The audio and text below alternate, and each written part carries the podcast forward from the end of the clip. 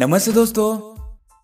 हर retail stores में कुछ external authorities होते हैं। वो स्टोर में आते हैं स्टोर में हर चीज़ एक्सपीरियंस करते हैं। इंक्लूडिंग आप बात कैसे करते हैं बिलिंग की स्पीड कितनी है स्टॉक कैसे लगाते हैं एंड मेनी मोर ये खुद एक्सपीरियंस करके अपने माइंड में poor good better and best marking देते हैं। इनकी रेटिंग पुअर है या बेस्ट है यह आपके स्टोर के सेल ग्रोथ डी ग्रोथ पे पता चलता है। इन अथॉरिटीज का रेटिंग अगर पुअर रहेगा तो आपका स्टोर डी ग्रो कर सकता है। और वही इन अथॉरिटीज की रेटिंग बेस्ट है तो आपका करियर ग्रोथ एंड आपका स्टोर ग्रोथ कोई नहीं रोक सकता।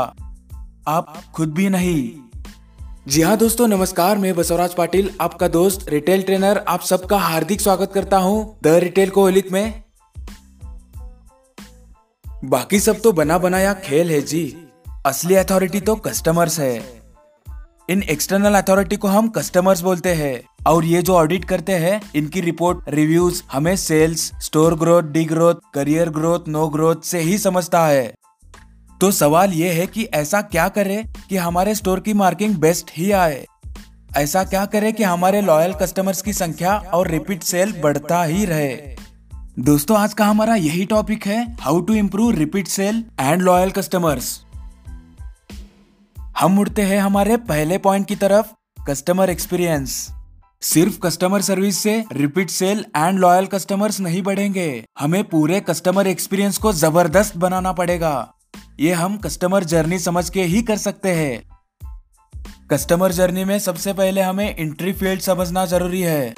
Cleanliness of parking area parking security के बात करने का तरीका smell in parking store outside area look आपका baggage counter staff entry security greeter at entry point store setup focal point ये सारी चीज़ें काफ़ी इंपॉर्टेंट होती है, जो कस्टमर स्टोर में एंटर करने से पहले ही एक्सपीरियंस कर चुका होता है।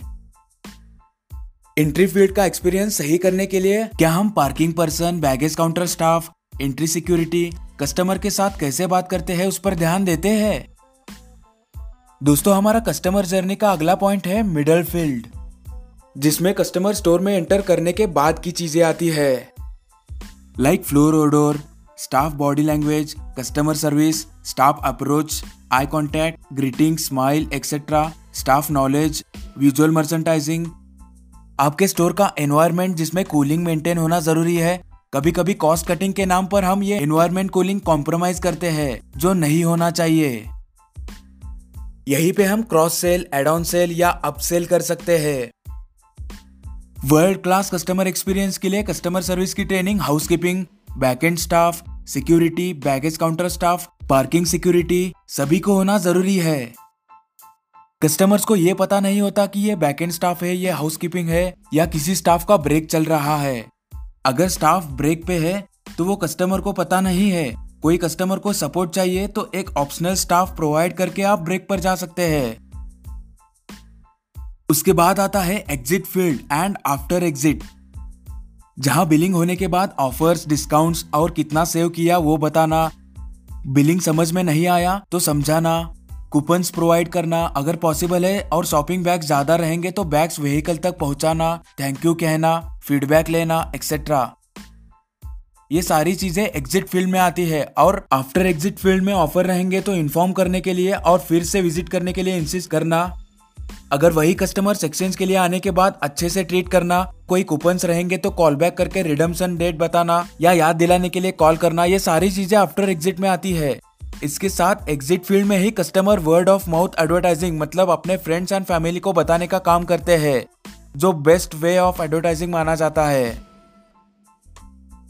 हमारा अगला पॉइंट है डिसीज़न फैक्टर्स कस्टमर्स के डिसीज़न पर शॉपिंग करने के लिए और रिपीट शॉपिंग करने के लिए, ना करने के लिए भी कुछ फैक्टर्स इन्फ्लुएंस करते हैं।